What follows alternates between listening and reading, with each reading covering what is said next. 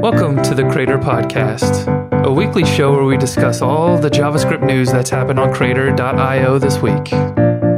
This episode is for Friday, May 6th, 2016. This episode is brought to you by Modulus.io. They're an easy way to deploy your application no matter the language or framework that you're using. They are great for deploying JavaScript applications using technologies such as Node.js, Meteor.js, Feathers.js, and many other frameworks. They recently updated their build process for Meteor to include uploading the code to a build server. They use a Docker component to create the build and output a consistent application that gets sent to the servos making it more reliable and easier for you to deploy your Meteor application. Check them out, modulus.io. DigitalOcean is the best place to get your Meteor application off the ground quickly and the easiest to scale when you find success. I host Crater.io there, so I understand DigitalOcean. Start with a pre-configured one-click launch such as Node.js to get it up and running in 55 seconds or build the exact infrastructure you need with root access to servers running 100% SSD in state of the art data centers around the world. DigitalOcean is the fastest growing cloud infrastructure provider because it's built for developers and laser focused on its mission to create simple and elegant solutions for developers and teams. Use the promo code Crater10 on the billing page when you sign up for $10 to get started. Welcome, Crater fans. I'm your host, Joshua, with my co host, Abhi Aiyer. It's funny, I'm a co host now. Yeah, yeah, definitely. First episode is the co host, not guest co host, but actual co host. Looks like you got a haircut too, man. Yeah, I'm looking fresh, man. Yeah, I, I, I had to get a cut for this momentous day in my life. Just kidding. nice. oh goodness, yeah. So we didn't do an episode last week, really. Like we did it on Yeah. Tuesday, which was really the week before. So it's been like we did one episode over two weeks, really. Yeah, Kind of threw me off my game. that was a good episode, though. It How was. was, how was the community feedback? Yeah, good. I think a lot of people copied you on it too on Twitter. So, as far as what I've seen, people seem to have enjoyed it. I, I think there's some people that are maybe frustrated with choices Meteors made. Like today, there was a lot of tweeting about the all the demo sites being gone, document Yeah, sites being gone. So it happened. it happens. We had a blast earlier this week too, man. I really loved uh, you and I and Ramsey got to talk to uh, Dan Abramov, which was pretty awesome, Yeah, man, this has been a long week because that feels like forever ago. right? Yeah, and I had to wake up at six in the morning for that thing. Oh, it was terrible. Yeah, so I always let the guests choose the time, and Dan's over in like Paris or London or somewhere. Like he chose 2 p.m. his time, which was 9 a.m. my time, which was fine. But then it was like 6 a.m. for you. So Yeah. Oh well, anything, anything for the the guests, you know. yes, Um, yes. But it was a great show. That one's going to be super fun for people to listen to. yeah, I'm we got excited. we got deep into it. Yeah, we did. Not not just Redux, but React too. Like Yeah. a lot of great So stuff. you're yeah, if you're interested in that, then you got to tune into that show for sure. Yes, definitely. So we just put one out this week. I hold on to them for. I do them every two weeks if I can. So one will be out. I guess in two weeks. Nice. Yeah. Cool. What are we talking about today? Today, it's all Meteor today. Like crazy. Oh man. No, not a ton of React stuff except for this one. Uh, Meteor is the perfect backend for React Native. Astronomy 2.0. Cool.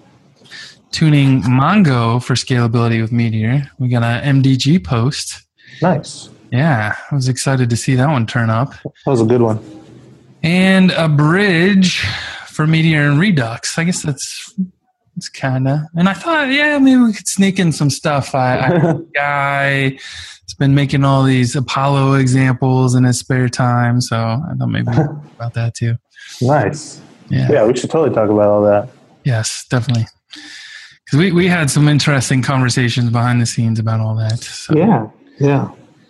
All right. Uh, yeah. So the first one is from uh, Spencer. I love Spencer. We'll do a shameless plug. It looks like he's going to be speaking at the next Crater Remote Conf. That's awesome. Yeah, he's going to be talking about React Native and Meteor. Shocking, right? Yeah. That's mostly what we hear out of him. Uh, Yeah. He's working on a book. Seems like a good fit to me. Uh, and then the next conf is all about mobile. Mhm. You know i've got some exciting talks lined up for that but uh, this is this is a good one. Uh, so it makes a strong case for why you should use meteor as your back end for react native. I don't know. I, I like the article. Some of it's just you know kind of a paragraph summary and it's got a link to some of his other articles. Yeah. it's, I think it's it's kind of like he's been building towards this post, and you can go read some of his other stuff. But for instance, like he talks about React Native's fast to get started with, and so is mm-hmm. Meteor, Yeah. and so they they seem like a smart fit in that regard. In particular, like the real time piece of it, the pub sub, like I know you you mentioned something about one of his articles, and he's you know you were talking about methods, and then like he responded Yeah. with an article on Medium saying like I advocate for using, using methods, but then he said, you know, when you do need something or like a reactive feature, which I think some apps don't don't need fully reactive features, right? Then you know just make that feature built on PubSub and then use methods for the rest. So Yeah. Those are good, but Spencer, I'm gonna have to. Uh, I might. I might have to like give you a. What is it? A counter argument, because one one thing that we didn't talk about here with React Native and Meteor is the tooling, and if you if you're going to use Meteor as your backend, you're buying into a lot more than just a server. You're you're buying into the build tool. You're bu- buying into all the little quirks that any Meteor developer has to to like deal with. is that true though? I mean, you could just Well- use a DDP library and kind of punt on some of that, right? You could, you could, And just use the React Native tooling. you could do that. You could do that, and that's well, see that's something that we need we need to educate people on doing because right now there is no best practice on what to do here. right? I would not know that I, I could rely on something like some DDP library um, effectively. You know, there's also a problem with these DDP libraries, right? The best one for native I felt was uh, Meteor iOS from Martin's uh, library. hmm That's because he built the abstractions similar to Mini Mongo and the whole Meteor data uh, interactions a client developer would, would usually have. But for example, like Android DDP, Android DDP, for example, does not have those types of uh, those types of goodies. So you end up writing more code to kind of invent the wheel yourself. In reality, we're theoretically with 1.4, we're going to get DDP and tracker and all that kind of stuff, mini Mongo, like all Yeah. into NPM, right? And then Yeah. you could really just pull that stuff in. Yeah, yeah. I think with 1.4 and the whole move, the Meteor core moving into npm is is going to be is going to make this case a lot more convincing. React and Meteor combo probably is more strong when you get to pick and choose what tools you want. You want the best tools from this part of Meteor, and you want the best tools from the React Native part. Um, but right now, I, th- I feel like you get you you don't get just the banana, you get the gorilla too you know, and uh, yeah, I don't think that's how you say that phrase, but I, I just said it that way. that's my thought. hey, I like it. I like it. but all of his points, they're all like positive points. I just wanted to question, and maybe he'll uh, maybe he'll tweet me and write another blog post, and I encourage him to do so. You know, I, I said we'd talk a little bit about Apollo, but I think it makes sense to bring it up here too because Sure. uh, you know the the Ben's last transmission episode, which I was I'll ding them a little bit. They should have said it was Ben's last show on that show, but you know Yeah, that was a bummer. Uh, but we love Ben, so you guys should know. Paul, I think Paul's taking over, so Mhm. it's not going to go away, um, but it won't be Ben anymore. They talked a lot about React Native and Apollo, you know, and James Baxley and the uh, NewSpring guys are are working a lot on that. And Yep. again, a shout out for them. They're going to talk about uh, going from Cordova to React Native at the Mhm. Crater Mobile Conf, so that'll be Yep. exciting. that team is Um, cool. Those those that team is good. They're yeah good. they're doing they're doing a lot of awesome work but you know, what's going to be faster, you think, waiting on 1.4 and all those libraries to get an NPM? Or just get started with Apollo now and build your React Native app that way with you know the Redux integration. Yeah, I yeah. think you're missing now would be real time and maybe Mhm. slightly better user accounts integration, but I think you can limp by with the user account stuff they have now. Well, it depends on how, like, what kind of risk you want to take.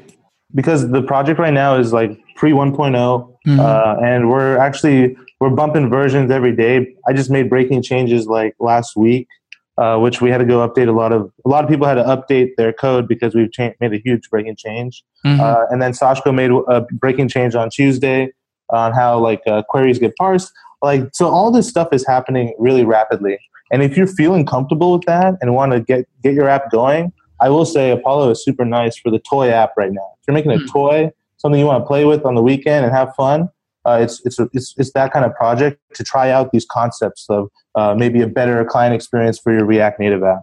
But if you're trying to go to production with this thing right now, I don't know. The NewSpring guys are like testing it out in the waters, and like they're they're like pretty much the huge production candidate right now that's running into the the, the use cases they need and and granted they're contributing all that stuff back and it's over time it's going to get a lot better yeah. but I, I would not invest the the time in a production application right now like today but that might well, but next month or two months from now you know you, never got to think, yeah, like development time, even part time on the side, at best, you're gonna it's gonna take you two months to really get something decent together.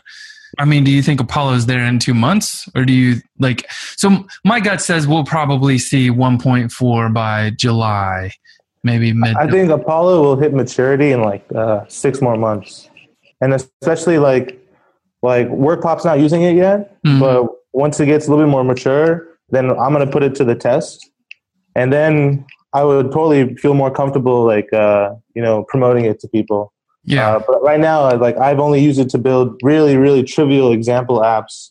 yes, Now I need to go and build even more complex examples Yeah. once I even once I get deeper into that and I have more complex examples for the community, hell yeah, use it.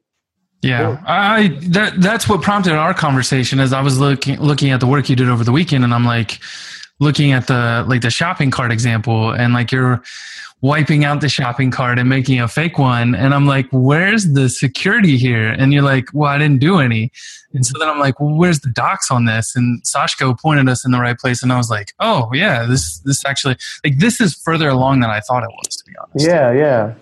I think I think we're in a we're in this since we're in active development in Apollo right now. I Mhm. think the I think these trivial examples were good in the beginning Mhm. because I just wanted people to get comfortable with doing the motions, and, uh, and that's good. I think I've I've accomplished that. People know the motions of like what the different pieces are, maybe, um, and how they relate to the docs as they are today.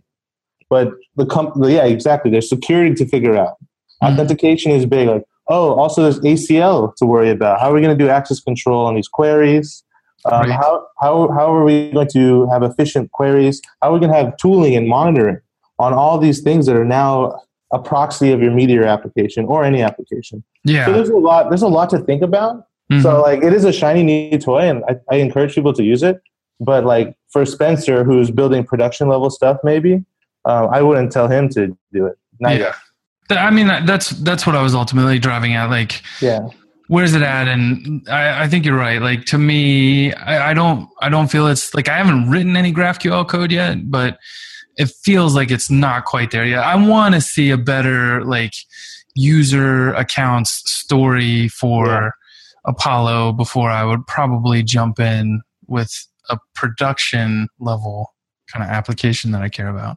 Yeah. But it is, you know, it's it's super interesting to think about. Like, you know, people are now querying. Like you, the the one I was referencing, you use Postgres for it, and uh, Sequelize. Is that? Mhm. I think Yeah. Yeah, using Uh, ORMs are they're great even with any database. So it's Yeah. almost like Mongo syntax. You're not really losing out on much. Yeah. Yeah.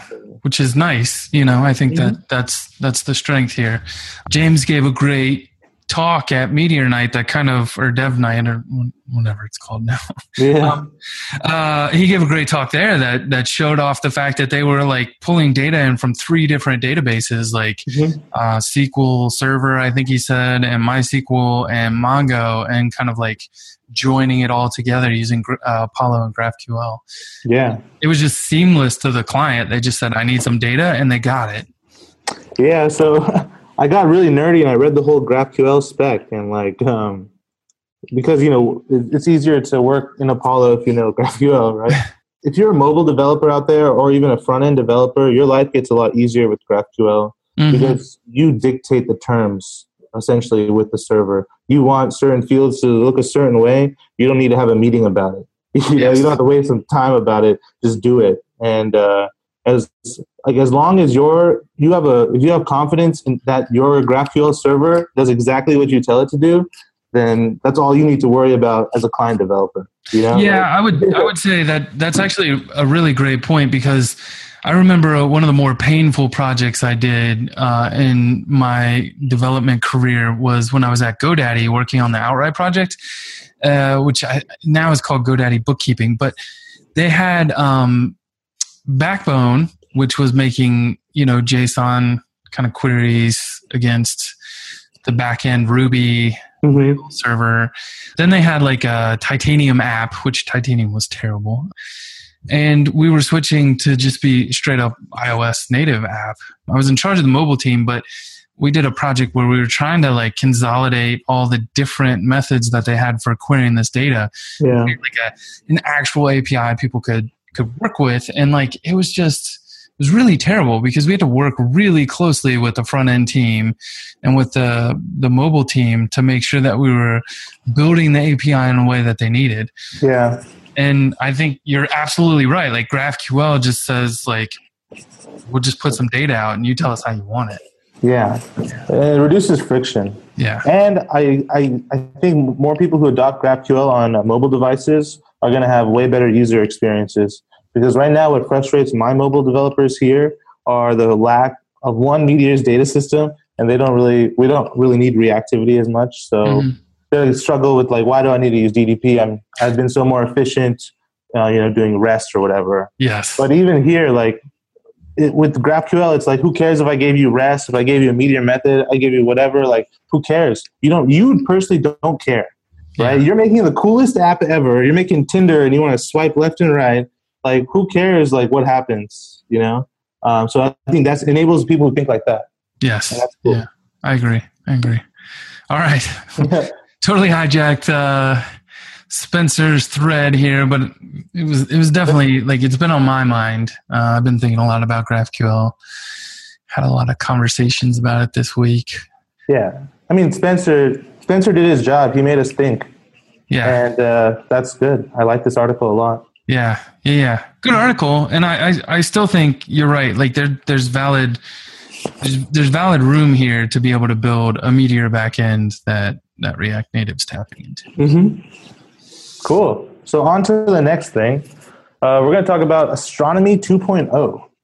Now, if anyone doesn't know what astronomy is, astronomy is you would like if anyone knows what object relational mapping is, ORM. It's pretty much like a way to like introduce this like I don't know in functional programming you'd make like utility methods, right? Essentially, you're you're actually putting like a schema on your data, right? Your collections, and you're also also putting like different utilities on how to uh, to enforce the schema and get values and save values. Like Sequelize is an npm module that wraps SQL, MySQL, and stuff. Is an hmm. ORM. What it allows you to do is define models and create methods and find, and that's how you can take an ugly SQL syntax and turn it into something like a Mongo.find. It's a it's mapping certain functions to certain properties. So astronomy, sorry, that's a long-winded response, but if anyone didn't know, that's what it is. Hmm. Astronomy is is the same thing, but for meteor applications. I really wanted to use astronomy, but like it just really sucks that the simple schema um, Eric uh, came out with this, or it sucks for what's his name, Jagi, that uh, simple schemas Eric came out with simple schema first. You know, because it just took so much. You know, in, in these like package wars, like it's all about like you know it's all about first first movers and all that. Like man, simple schema got just blew up, right? And uh, astronomy is like simple schema. It's it's probably better than simple schema. It has a little bit more, you know, you know. There's like a lot more stuff you could do.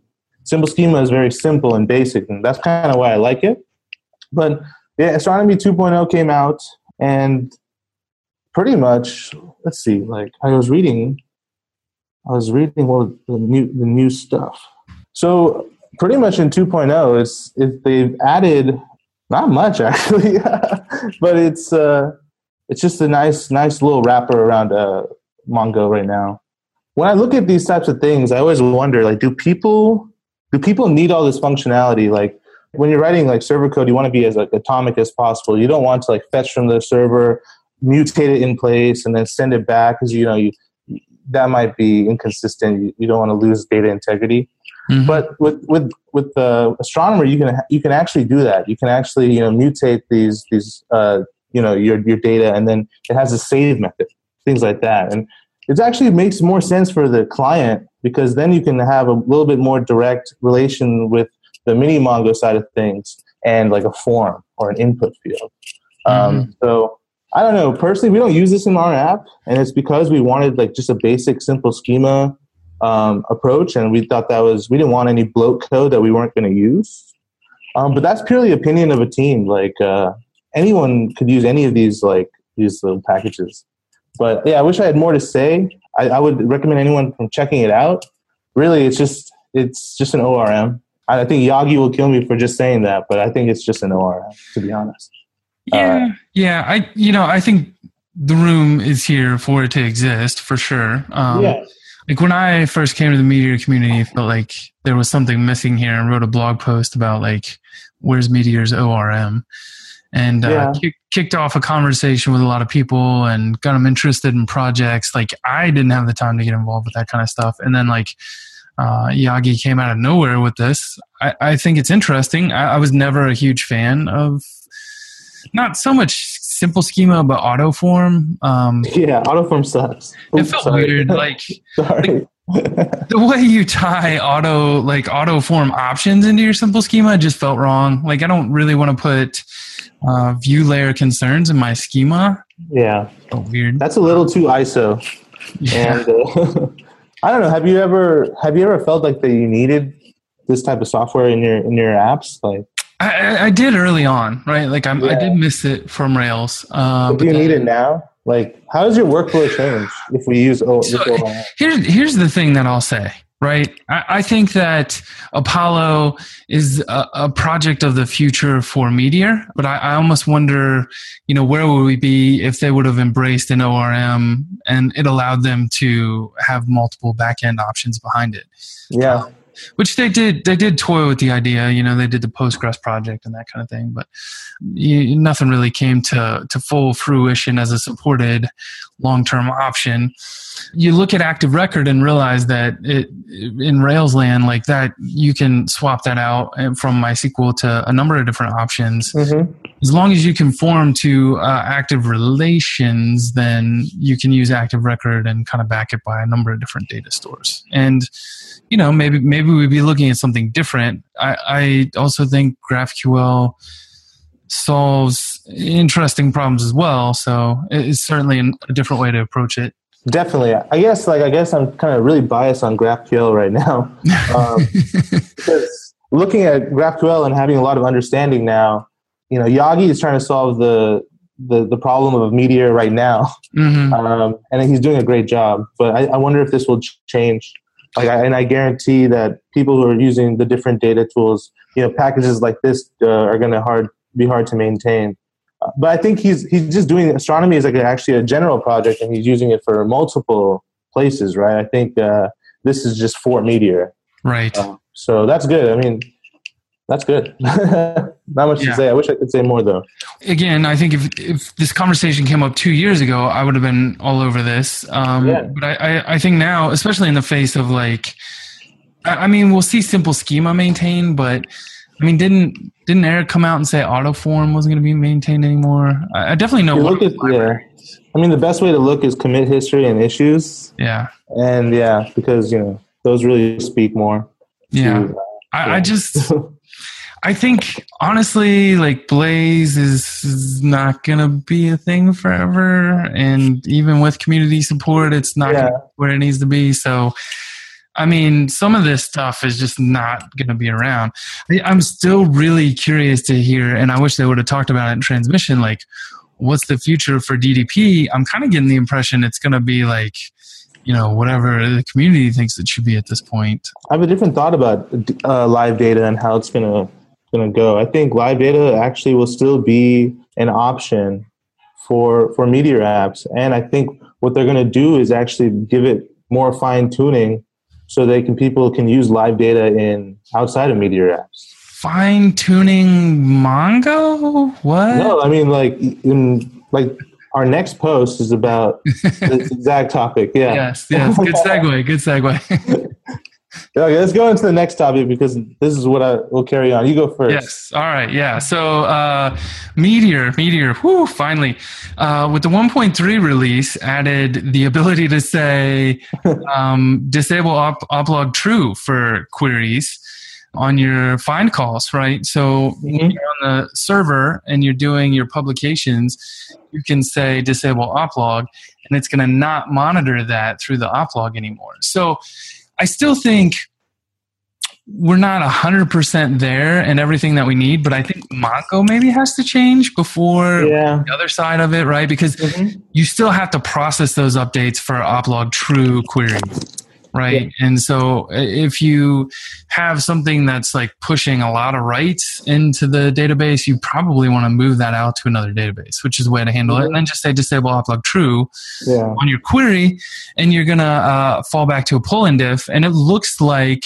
and so I, I was actually digging through the commit history and i think that this was in there and then got pulled and then got reworked and then got added back in and that's why there wasn't a whole lot about it Yeah, yeah. in the initial launch and now we're hearing about it in 1324 Have you ever been those situations where, like, someone who works at a company like writes code uh, for a certain thing, and they let's say they leave halfway through, okay, and then the next guy comes in, he tries to understand the code, or girl comes in, tries to understand the code, and they're like, oh, I don't understand any of this, so they pull it out, and then they write it again.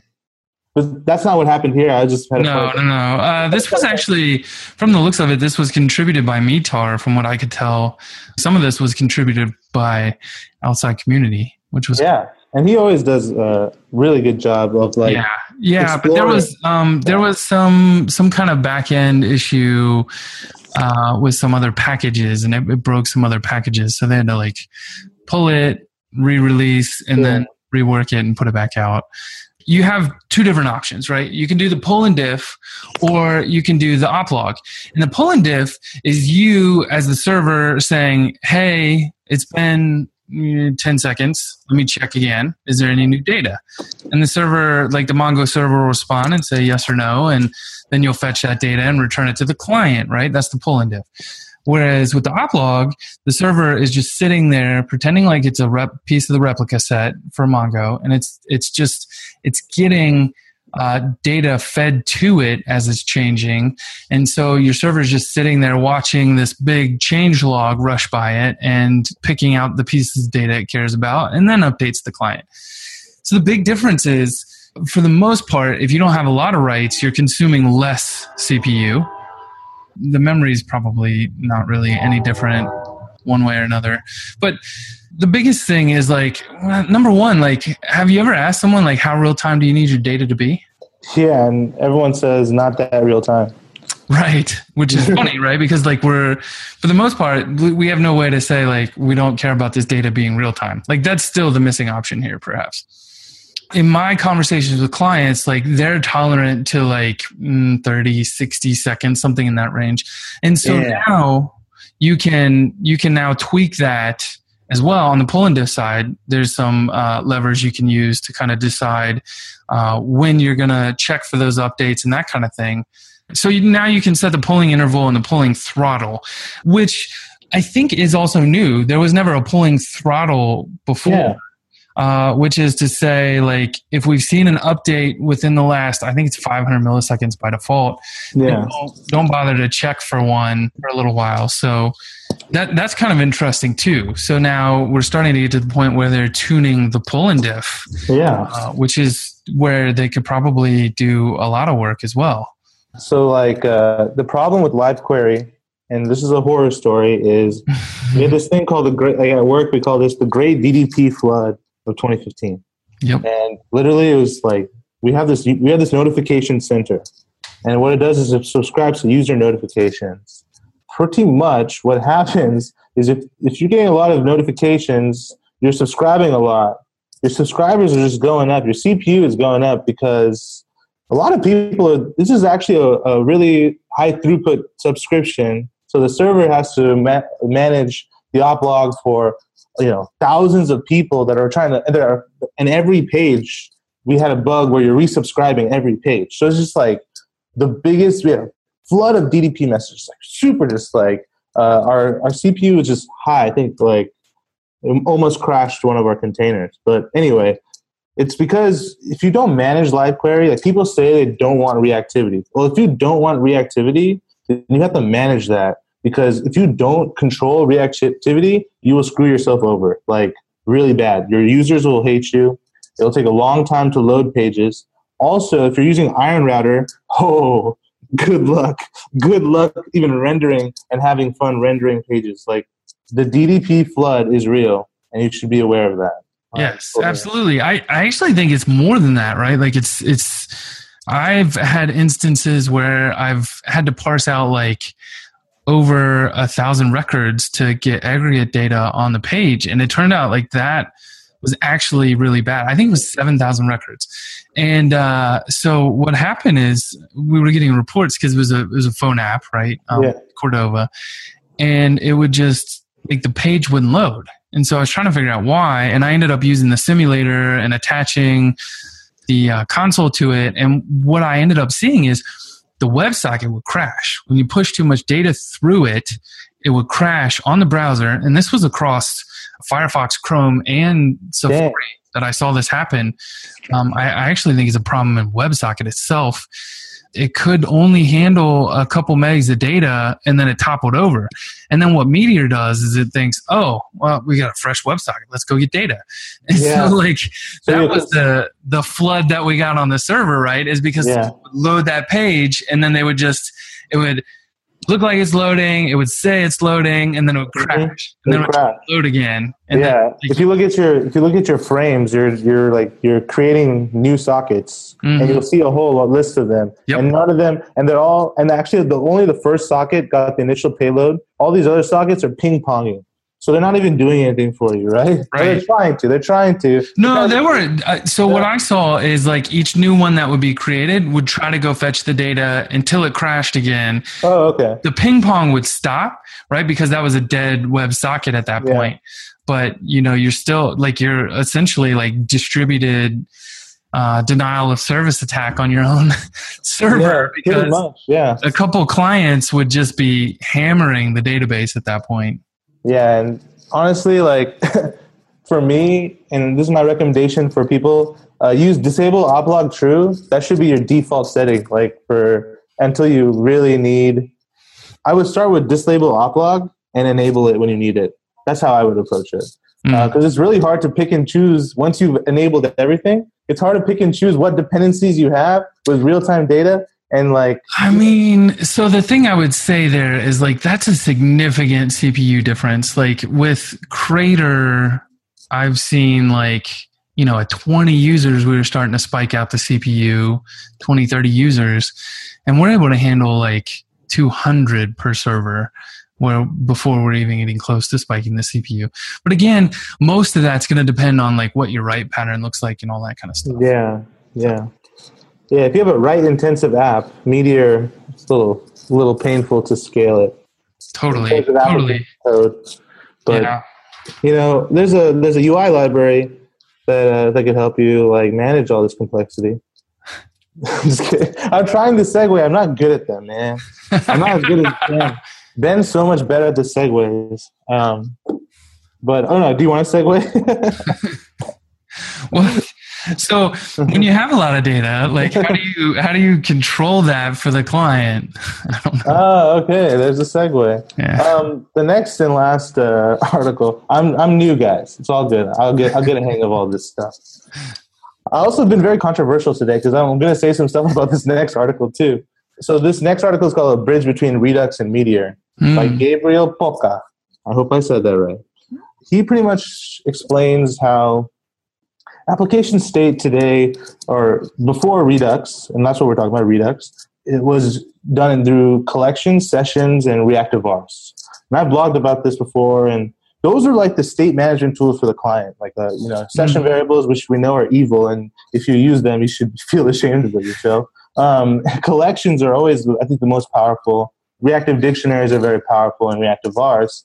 Um, All these all these guys wrap track the tracker library, the Meteor tracker library, to give you a little reactive, you know, tracker bound variables or mm-hmm. processes like mini Mongo or collections. Now, the problem with this and the problem with tracker is how it invalidates itself. Any dependency chain in a tracker function will rerun the whole function. So once again, with this live query stuff, if you don't manage your tracker computations, you will screw yourself over again. Let's say you could technically get yourself an infinite loop if you update something in Yeah. the same function that you're reading it, and you get an overflow. Like these things can happen, right? So They can. They can. So if, if you're not careful, Yeah. but and so converse to to say in his thing, he's saying that Redux is actually a very predictable way of managing all this state, um, and because it comes with you know a bunch of tooling, you actually can feel more comfortable managing your state in the client.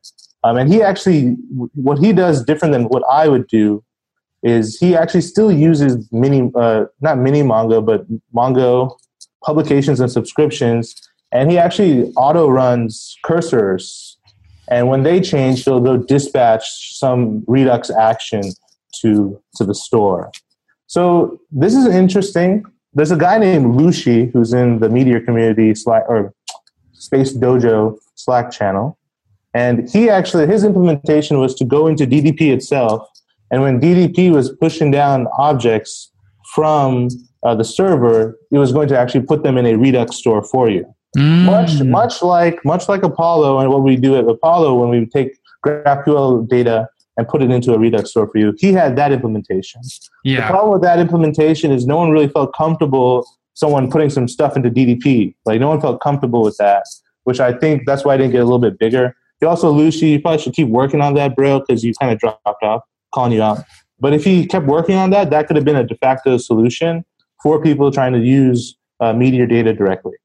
Uh, what Gabriel is suggesting is actually just using Tracker in Tracker and you know publications to auto run them and just essentially like uh, connect like subscription data into your component, and that's cool. And I recommend anyone to try it. It's it's it's really elegant the way he did it. Now, what I disagree with is I don't like that you're using Meteor data and its Meteor data tools and kind of like using Tracker not a way it's supposed to be used kind of deal, right? Like if I'm going to do PubSub, I automatically am going to get a mini Mongo collection. I essentially am duplicating my data now. If I'm using mini Mongo for, let's say I do a messages.find, I have that data and I'm subscribed to it already in a, in a mini Mongo collection. There is no point to then put it in also in the store. And that's where i kind of struggle with these patterns when because there's no one no one is disabling mini mongo here. They're just adding the store. You're adding another piece to your app which i don't see as valuable. You're duplicating it. Now on the to to say this again if you use methods you're not actually using mini mongo you're returning some response what you can do is you can dump that into a redux store and it's going to be reactive in the sense of it's reactive is it's like a, it is like a mini mongo cache as well. And i think if you're using redux and meteor you should be using meteor methods to fetch data until apollo comes and works for you because then that integration is super clean. Um, you could do the lucy way of using ddp directly which i think is the cleanest way if you're going to do it. But there's no point in duplicating data on the client. Like i mean it's free i guess you can do it if you want Yeah. Yeah. I I, would. I, I would agree with you. Like hearing the comparison. Here's the thing: I haven't used Redux yet, and I'm Mhm. like I, I I get the advantages of it. You know, I just I haven't fully bought into it uh, because there's no. You're right. Like there's no great integration point between a Meteor backend and a Redux front end. You know, there's there's different ideas you could try Exactly. no one's really figured it out and you know maybe maybe maybe Lucy's way would be good maybe uh, GraphQL is is the answer and you, you move to Apollo you know again that's that's going to be a while right That's gonna be a while. Yeah. yeah. So, you know, for me, like what I've done so far with React is just kind of what you were talking about, the different tracker kind of component configurations that that are available out there. I think they're interesting, right? You build a container that's going to fetch your data for you and then it passes it down the React tree as as props to the different components that you're putting on the page and building.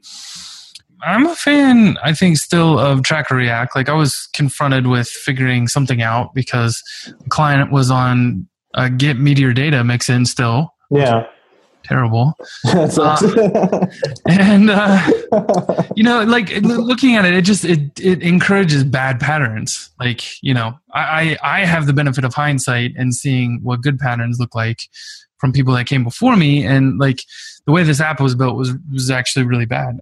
I, I think Tracker React gets you as close as you can to being able to not tie all of it up into one method, which I think is what Meteor, if you look at the guide, is still encouraging.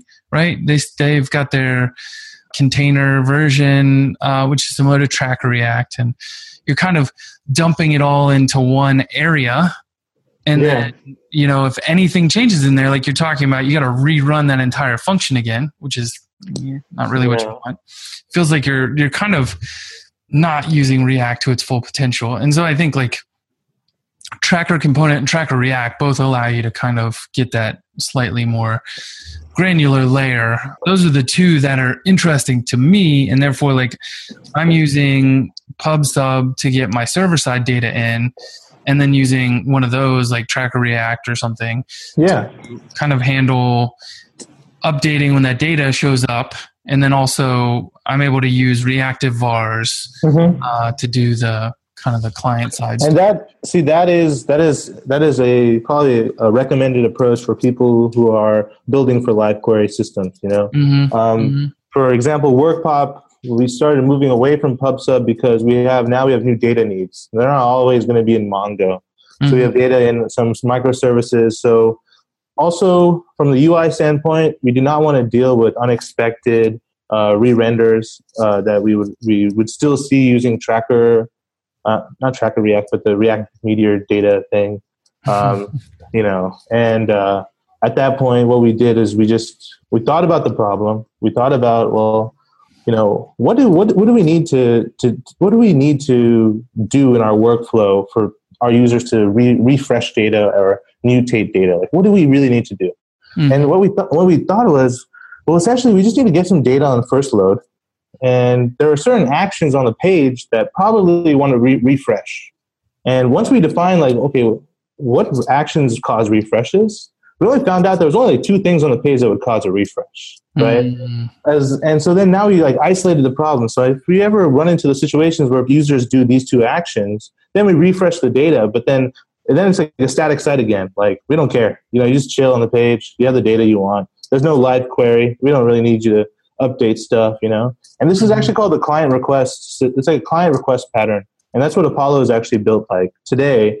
Uh, if you do mutations, the data that you're you're mapped to your component has a refetch property, and so you can do some mutation, and then the callback you can say refetch. Mhm. And, it's, and right now it, it's not as magical as Tracker, but it's predictable. And I think I would I would always uh, em- emphasis predictability over reactivity, right? Uh 'cause you can always you can always fake reactivity. You know, you can always like fake it. You know, and That's true. That's true. as a programmer, we're, we're magicians. Just make a freaking illusion, and it'll still be as if you were using live query. No one's going to know, right? Right. Uh, So that's the kind of approach that we've done. And now that we see Apollo that is pretty much adopting that approach, but with GraphQL and we're doing the same approach essentially with the Meteor method and DDP, it makes more sense to to do you know Apollo, right? Because uh, there's more options. There. So sorry for the ramble, but Gabriel had a great article. I just wanted to give my little point on uh, pretty much the data needs there. Yeah, no, I mean, I, I think that's great. Like, there's a number of people that have heard about Redux, maybe don't even know what it is, and they're not sure. Like, you know, you're looking around and trying to decide how you're going to do it, you know? Yeah. And everybody has a slightly different idea at this point because there, there's no great one integration point from uh, Meteor itself, MDG, I guess. Yeah, yeah. And you know, you're you're absolutely right. Like to the point of you know that that problem I was talking about before, where the WebSocket was crashing. Yeah. Uh, it, it turned out like the client didn't even care. You know, we asked the client like, would seeing updated data every three minutes be okay? And so we moved from having thousands of aggregated records on the client to running an ag query every three minutes on the server and dumping it into a collection. Yeah. And we pulled from that collection. The client's like, yeah, sure, let's let's do five, you know, and I'm like, woohoo, it's even better for performance. I would definitely agree. Like it's it's always easy to go back later and, and fake yeah. out some of that data. Yeah. That's why that's why I'm saying like disable oplog first and figure out when you need it Mm-hmm. Figure out your reactive because like reactive is not necessarily real time. So that's people should understand the difference. Like reactive means that by doing you're writing code in, in like declaratively, so things update like Excel. Real time means literally real time. Like data is updating over the wire instantly. So you should define what your real time needs are. Define what your reactive needs are. And if you, you know, don't need real time, then don't even think about it. I, I almost feel like this this problem would be solved if we had a way to authenticate with DDP across microservices. And maybe cool. that, that's the missing piece, right? Because if if you have something uh, that is write intensive, you can move that off to its own microservice. That's true. Sounds great. Uh, but there's no way for you to say like, oh, hey, but I am a user over here on this microservice. Mm-hmm. We're, we're, lacking. That's lacking right now. Like yeah, yeah. You need something like the the uh, JSON web tokens or something. Mm-hmm. Right? Passport. If anybody's looking for a good like you know middle tier auth service that they, that's like not Meteor, uh, you can use this uh, microservice called Authentic, and Authentic is you know just what I said. It uses JSON web tokens and it'll allow you to build like an actual authentication service that probably can plug into Meteor. I haven't done it yet, but yeah. you could. And you can I, just replace. You, know, you can replace Meteor accounts. I, would almost be uh, much more of a fan of seeing someone like get passport integration going with like Meteor accounts or something and using JSON yeah. tokens. That would be super interesting. Uh, and totally you know that that's one thing I did ask Sashko is like you know looking at how everything's working right now with Apollo like could we do it with Passport and they're like yeah we actually already did um, we just need to get the examples up in the docs and I'm like that's that's yeah. amazing you know like that's yeah. that's a well supported project with lots of authentication options and yeah totally I would say the Meteor community is going to become more microservice crazy mm-hmm. because the, the opportunity is there and the ability to do so is there and you're going to see things like accounts break out into microservices. And you could probably expect some some tutorials and you know little helper packages bootstrapping that for you because you know what's every app need? Authentication. You know like the the the, the resume id the resume token stuff like that's cool but you know, I don't. I think you got to go with the industry, which they're mm. moving towards these web tokens. So. Yeah, JWT. Totally agree. That's the pain point. Like, I don't want to deal with that again, and I've liked not dealing with it a whole lot since I moved from Rails to to Meteor. Mm-hmm. You know, the account system is just there, and whenever they make an update to it, they care about my developer experience and yeah. try to make it backwards compatible as much as they can. Like that wasn't there in the Rails community. It was like, oh, use RESTful auth. Oh no, today we're using like this other standard that, um, mm-hmm. gosh, I don't even remember the name of it now. Um, Jose Valim, the guy that created Elixir, created a, a popular option back in the day. And then, you know, after I left, like they had 10 different other ones that popped up and I don't know, you know, flavor of the week. Rails fatigue. It's real. Rails fatigue. Yeah. Totally. that was good. That was good topics. Yeah, definitely. And we got to interlace a lot of Apollo talk as well. So that was Yeah, I think you guys will expect more Apollo stuff. definitely, So, so. definitely. All right, Abhi. Well, thank you for uh, this uh, inaugural episode, number 101. thanks. Sorry for being so controversial today. Not at all. I love, I love, I embrace controversy. Oh, nice. Well, good. And um, all the authors, like, if I was controversial, like, it's not against your work or anything. It's, Yeah, no, I think it's, you know, we I don't want people to get the wrong idea, but Yeah, I, I I appreciate all the work that you guys have done for the community with your contributions. But I do have my own opinions. Ah. Well, you know, I'll, I'll say it a different way. Like, we're never going to know what's right unless we figure out all the things that are wrong first, you know? yes, definitely. And, uh, and that's not just some of these things, like, someone else may come along and read it and be like, well, there's a slight tweak here. And yeah, it's a great idea. I don't know. Could be interesting. And that's not to say Abhi's right either, totally. So, yeah, yeah. I'm just saying, I could be on wrong. Oh yeah, Josh is always right. So No, no, definitely not.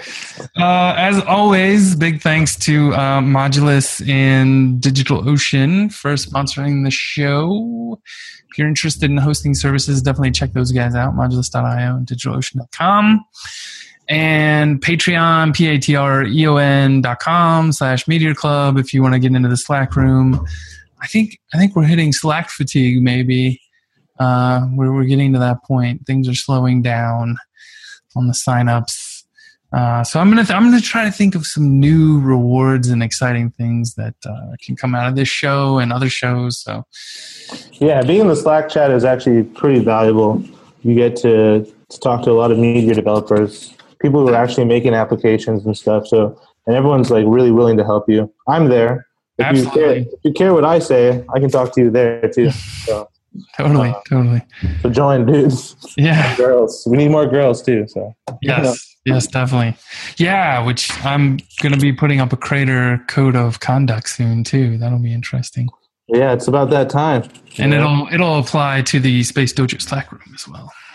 Yeah, probably I'm probably gonna get kicked out. Probably. oh man. Oh well. All right, guys. As oh, All always, tune in next week and we will be talking more JavaScript news. See ya. This has been a Space Dojo production. You can find out more information about Space Dojo at spacedojo.com. It's easy to join the mailing list and stay in the loop.